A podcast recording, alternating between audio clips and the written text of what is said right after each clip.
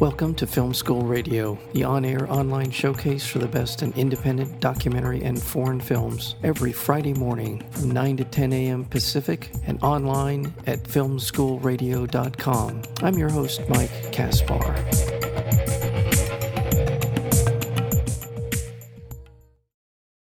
Cameron Edwin, the host of a failing children's science TV show called Above and Beyond, has always had aspirations of being an astronaut.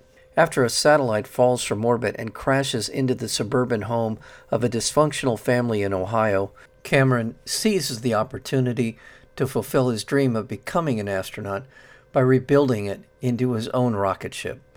The film is called Linoleum, and we're joined today by the writer and director of the film, and that would be Colin West. Colin, welcome to Film School Radio.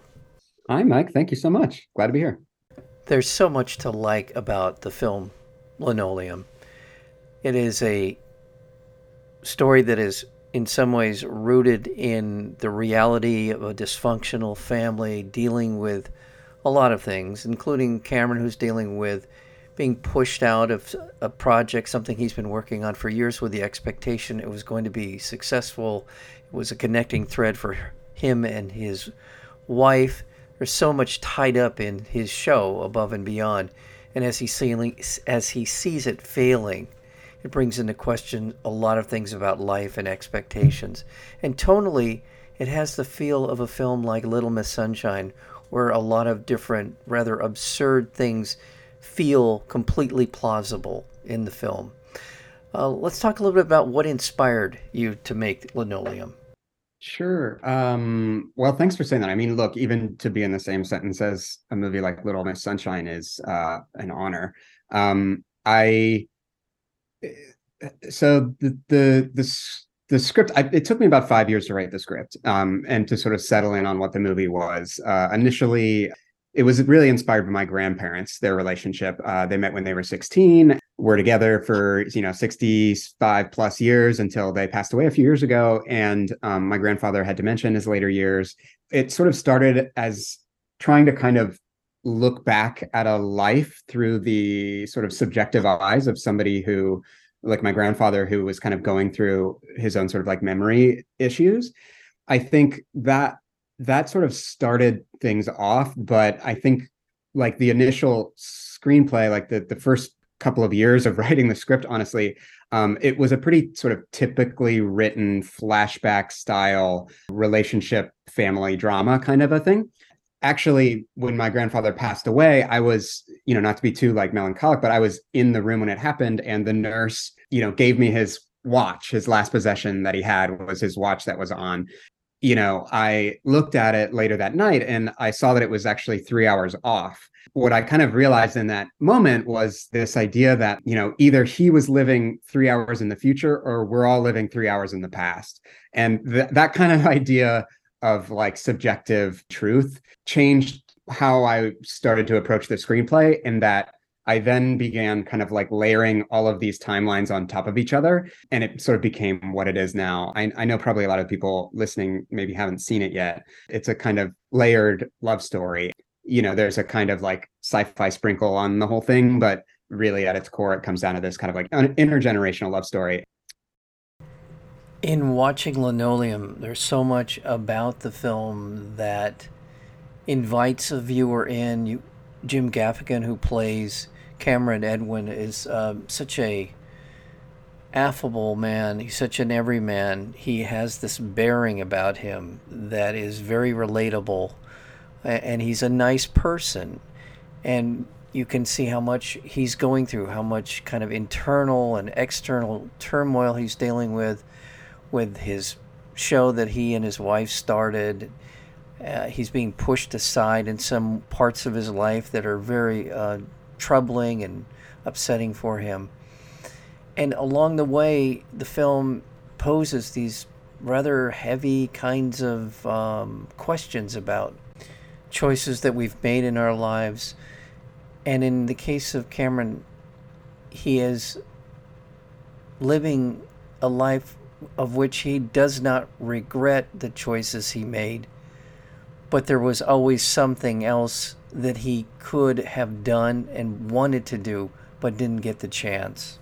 Is that Yeah, totally, Mike. You know, I think you're hitting on like like the universality of of the the script in its like in its specificity of this one character and his like exact problems which are very specific to him right he's this kind of larger than life you know science like science tv show host like a bill nye the science guy but under the surface he's kind of dealing with all of these really human problems.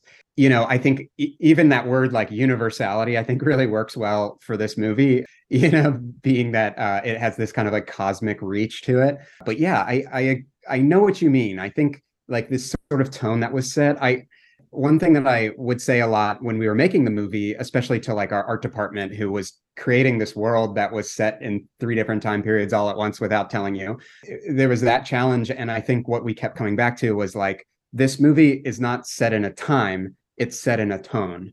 Yes. and that's what i kept coming back to and so like the logic of everything i threw out the window pretty early. Like it's not necessarily like the most logical movie but I, there is an emotional logic and arc that it follows that that really excited everybody was a, a challenge that everybody was really willing to accept because of that so I, I you know obviously i'm very indebted to my cast and crew jim gaffigan and rhea seehorn especially who kind of really stepped up to the plate uh, with their characters yeah that's I, I know what you mean it was a, it was a- yeah, it was a well, within yeah, within I'll say th- the three main storylines of the film, Mhm. internal logic of it holds up.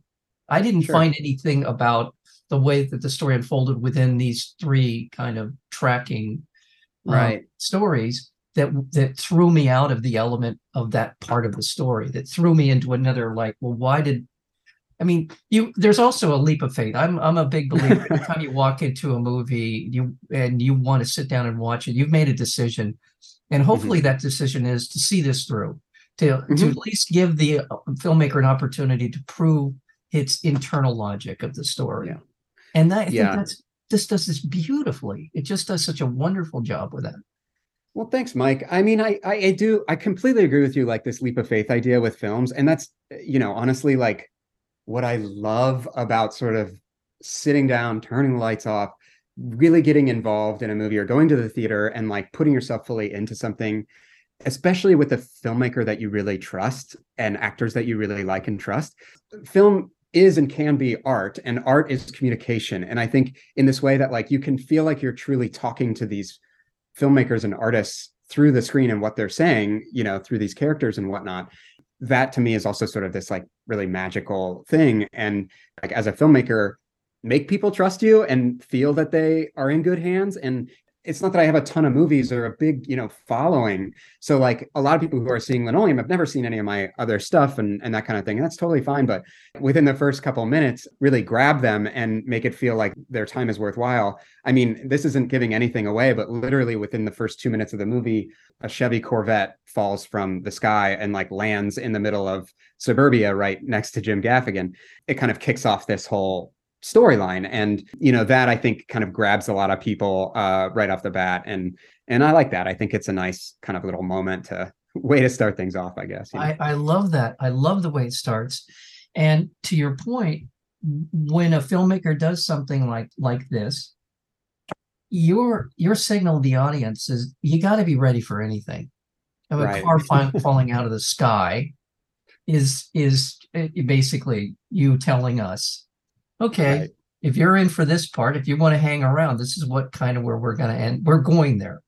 right right yeah for sure like here's the yeah we're throwing you in the deep end right off the bat you know Well, like Well, well, Yeah. then and then right after that, we follow it up with when um, he tells his family. Right. No one believes him. no So no. it starts as sort of this discombobulation of Cameron and his relationship to Erin and Nora, Nora, Yeah. and um, to everybody. I mean, to these people that he knows and loves and trusts. yeah so- absolutely Yeah. So Mhm. Well, I do. I, I want to remind our listeners we're speaking with Colin West. He is the uh, director of a wonderful film, truly wonderful, called Linoleum, and it will be out. I, we'll we'll get to the particulars. It's coming out in February. It's being released. february 24th yes twenty fourth. We have a date. Okay, good. Yes. February twenty fourth. It's being released through Shout Studio. Um, there and uh, you know that's a great platform. They're a great. They're you know mystery science theater. Yeah. You know anybody who's who's in with them is, is okay in my in my book. yeah So- they're known for some pretty great things and i'm i'm excited to be with them for sure and and yeah they're giving us a great little theatrical run for a few weeks and then we're going to be heading to streaming so uh very excited So February 24th. Okay, terrific. Well, you you mentioned Rhea Seehorn and Katelyn Nacon and so many. Everybody's great in it. Jay Walker, uh, Tony Shalhoub is wonderful. Uh, Michael Ian Black, who is a favorite of mine from so many oh yeah interesting projects. Oh, let's not forget Amy Hargreaves and others who are in the film. And that's another strength of the film. Everyone who's in it has their moment and has, and they bring a, a little bit of seasoning to each part of the story.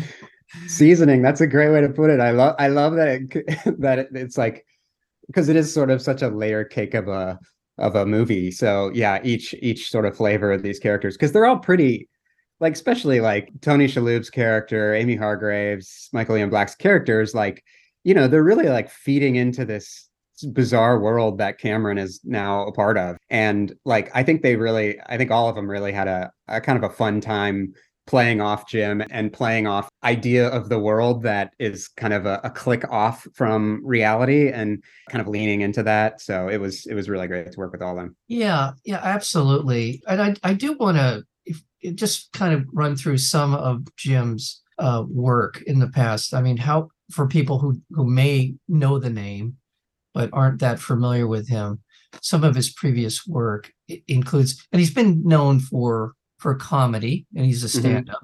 He, he Mhm. does, and he does drama. He's done Law and Order. He's done some other things here that uh, He's pretty prolific guy. I I kind of don't understand how he's able to have five kids and do all that he does. I mean, his his wife is also really incredible, and uh, she came to set a couple of times as well uh, with some of their kids. And actually, two two of Jim's sons are in the movie, uh, which is kind of a nice little tidbit. So, okay. um, Yeah, he's Yeah. he does a podcast w- with his family. Basically, I think he does Mhm. kind of a, a family, chaotic family Yeah. podcast sort of sort of thing, right? yeah, Uh, if if you've seen him, you you know him um, from from just uh, from yeah from his stand up. He's he's had a Mhm. number of uh, stand up specials on things like HBO and Netflix and things. So Yep. um, he's wonderful, just a wonderful cast. Um, yeah, and uh, Tony Shalhoub is one of those people who can who can be in a film for a very short period of time and leave an impression.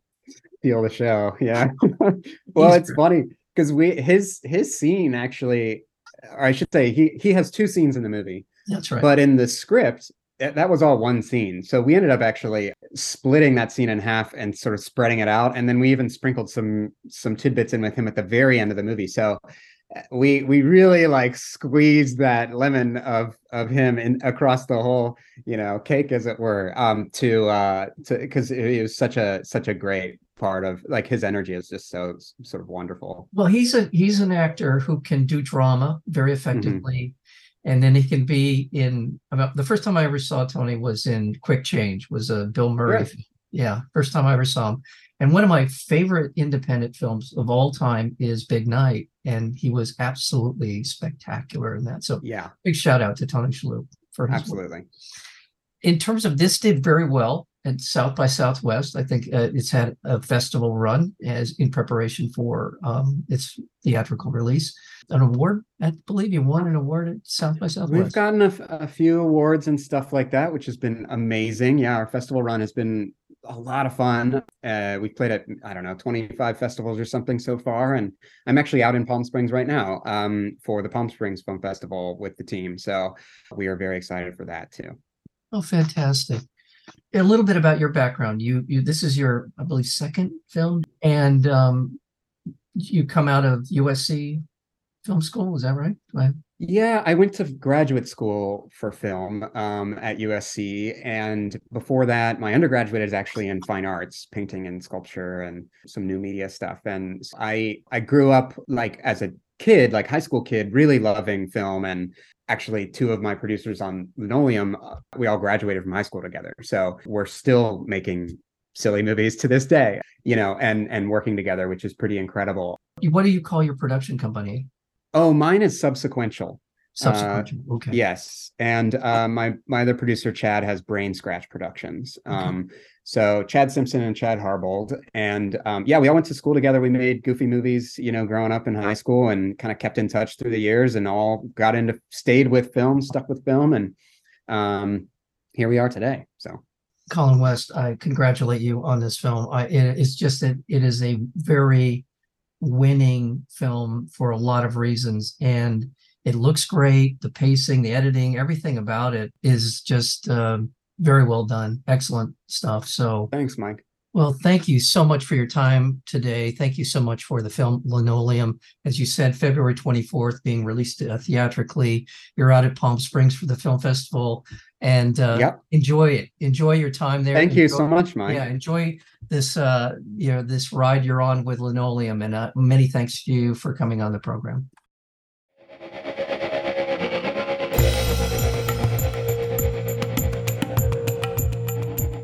You've been listening to Film School Radio, the on air online showcase for the best in independent documentary and foreign films. You can find out more about the program at filmschoolradio.com. I'm your host, Mike Kaspar. Thank you for tuning in, and we'll see you next week with another edition of Film School Radio.